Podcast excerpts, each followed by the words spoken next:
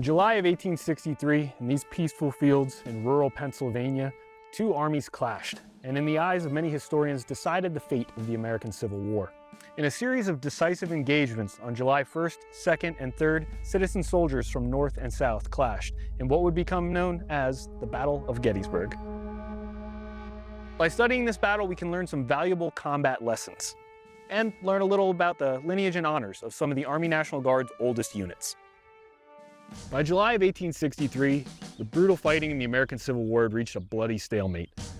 The Confederate victory at Chancellorsville, Lee's perfect battle, should have tipped the scales in favor of the Confederacy, but Union advances in the West had left the South in a patchwork of smoldering ruins.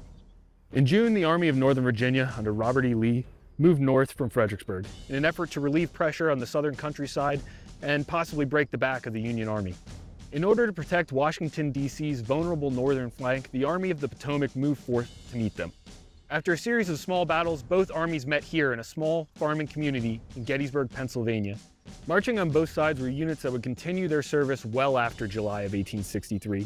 Units who serve with the Army National Guard today, both North and South, who can trace their lineage back to that battle. And now, no longer enemies, would serve under the same banner in the Army National Guard.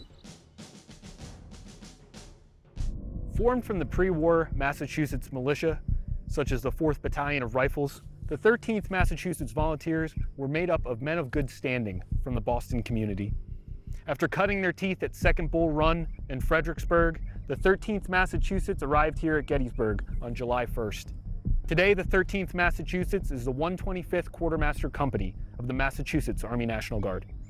Facing the 13th Massachusetts was another battle-hardened unit, Raised in Montgomery, Alabama in May of 1861, the 5th Alabama was veterans of some of the bloodiest battles of the American Civil War. By the time they reached Gettysburg, they had already served at Bull Run, Malvern Hill, and Chancellorsville. Today, the 5th Alabama still serves as part of the 31st Chemical Brigade, Alabama Army National Guard.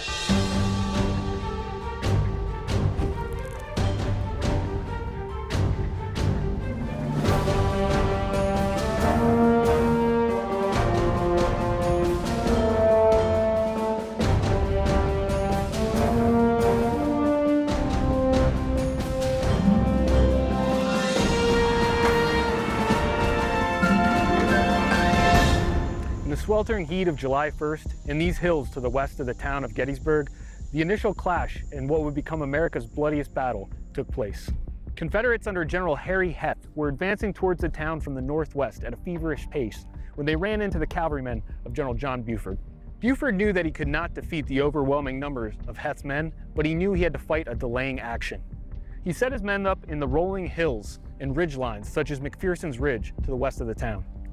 Buford dispatched messages to General George Meade of the Army of the Potomac and John Reynolds of the First Corps, demanding haste.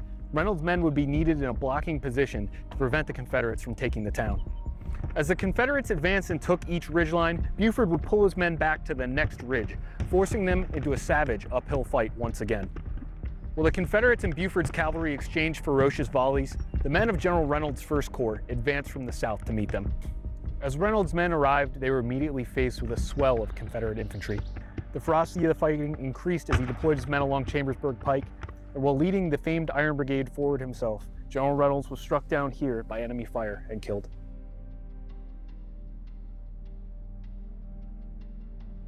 For most of the morning, the men of the First Corps fought well, driving back repeated attempts by Archer and Heth's men and trapping some Confederates here in the railroad cut, capturing many, including General Archer himself.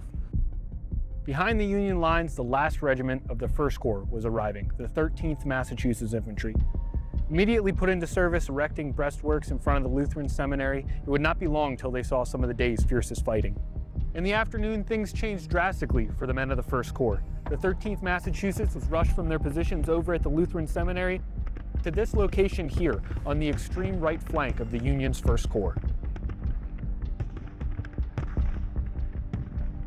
Fresh Confederate forces under the command of General Robert Rodes had formed here on Oak Hill and crashed into the right flank of Union lines.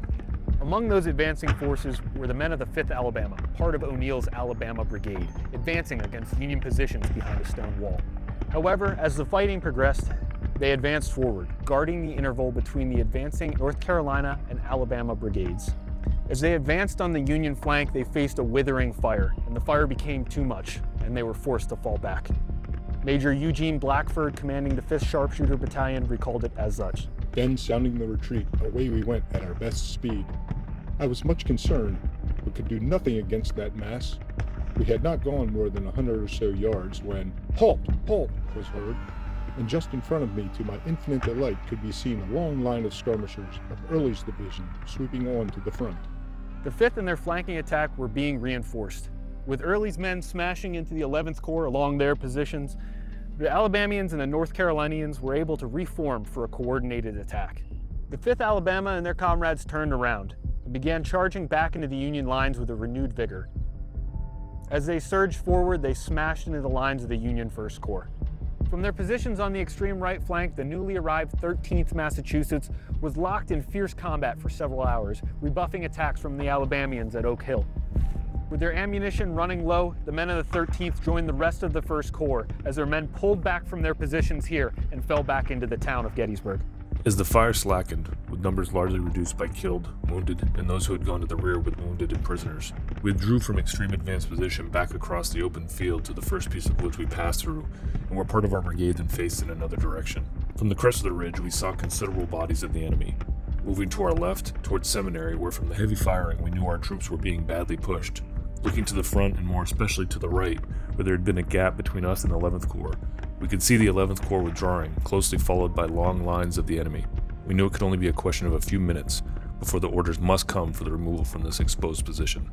With Union positions collapsing all around, the men of the 13th Massachusetts joined the stream of Union forces moving back along the road into the town of Gettysburg. Private George Jepson of the 13th recalled. It was not an Army Corps, nor as brigades, hardly even as regiments, that they got there but for the most part singly or in twos and threes. At the close of July 1st, the Union Army would find themselves pulled back here to Cemetery Hill. Though overwhelmed on the first day, Buford's plan had succeeded and allowed time for reinforcements to make it here to Gettysburg and mass on Cemetery Hill. The fighting on the first day teaches us some valuable lessons. Number one, General Buford identified some key terrain, and then he utilized that terrain to allow time for his reinforcements to arrive. Number two, the men of the 5th Alabama taught us that massing your forces at the right point of a battlefield can break even the strongest defenses. Lesson number three, the 13th Massachusetts taught us that no matter how hard you fight, a defense is only as strong as its weakest point.